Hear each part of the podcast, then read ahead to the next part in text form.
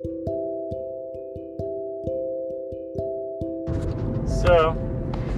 hola guys, it's I, Joara Blake, as you well know.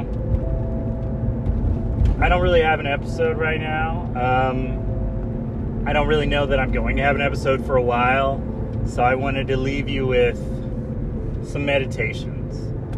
Partially because I need it, partially because maybe you need it too. Uh, those who follow me on all the other social media things I do and Patreon and etc know that uh, my dog Mull died. She had uh, kidney failure, and so we had to put her down about a week ago. Uh, it's hit me really hard, and it's left me kind of in a big state of chaos right now, as far as I feel in my heart. So, a friend of mine told me maybe I should just meditate and take my time, and so that's what I'm doing. But honestly, I don't I don't really know what to do on how to handle all of this right now. So meditation just seemed like the right way to go. So I love you, Galeras. Um, I know I'll get through this, but in the meantime, let's let's just try and meditate. Have a meditational moment via the painter files. I know my voice sounds really kind of crackly and a little raw right now. It is, but you're how I, I reach out into the world, and I'm, I'm not willing to really sever said connection. So that's what we'll do. So we're going back to the beach because I love the beach. Hopefully, you love the beach too. So I'm just gonna bury my sand, my feet in the toe, ugh, my my toes in the sand, and just listen to the waves. Just let them kind of slowly ebb up closer and higher as the tide comes in. And I feel my feet just get that kind of foam splash. And just relax.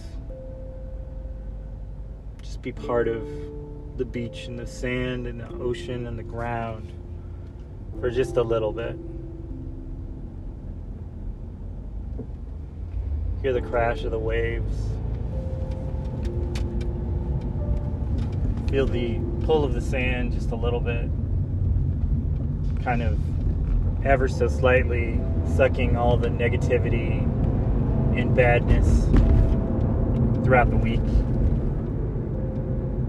out of my body. It's like a straw or a, a funnel, if you will, sitting on a funnel full of sand like an hourglass. Except all the negativity is the sand up top and it's pouring down, getting rid of all the extras, all the unnecessaries all the things that just kind of they sit there and they, and they weigh on you in your chest and your shoulders all the tension everything. Just relax your body. Lay on the ground if you have to. Sit in a comfortable chair and just sink inside of that. Let everything just kind of melt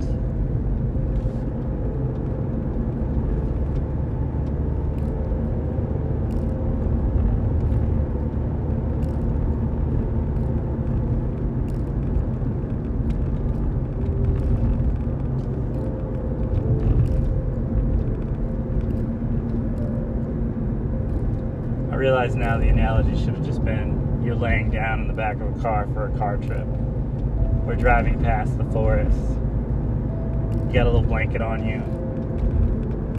And you're just watching the shadows of the trees dance on the roof of the car, on the ceiling of the car. Too many analogies. but I'm in the car, so you know, it would make sense for the sounds.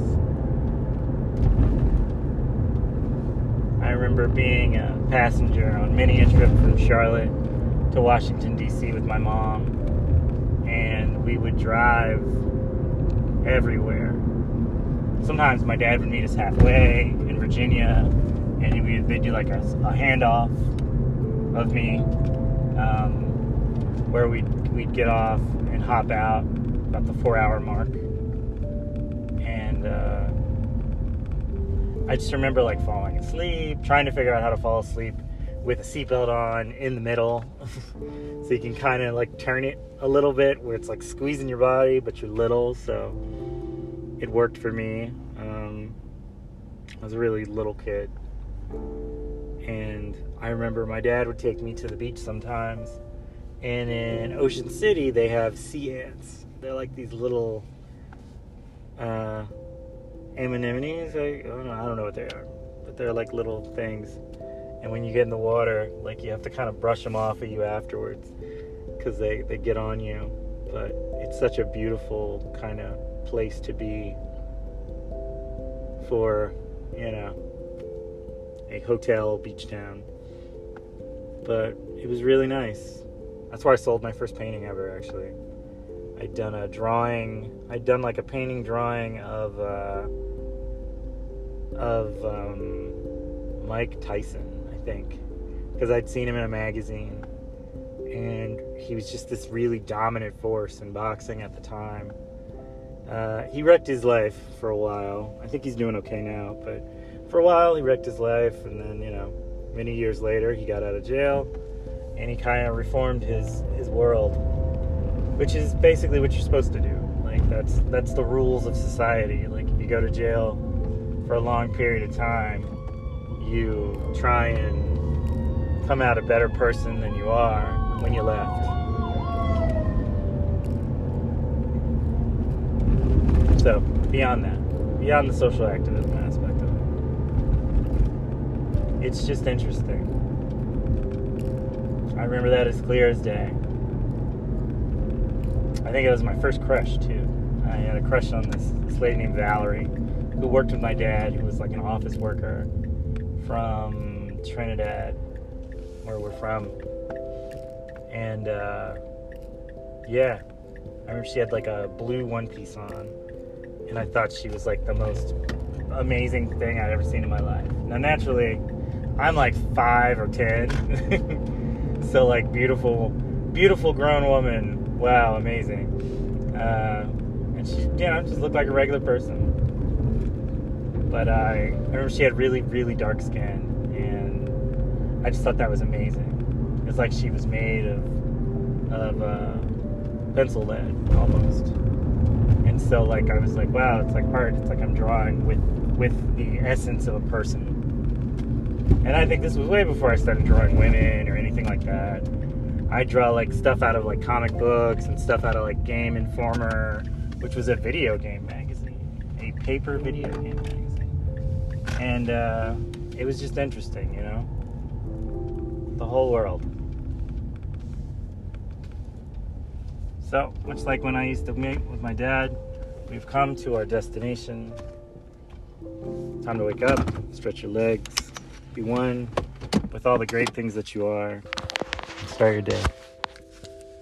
I love you, Galeras. I know this is hard for me right now, but I will get through it and I will be back. Just give me some time. Banner out. Ciao.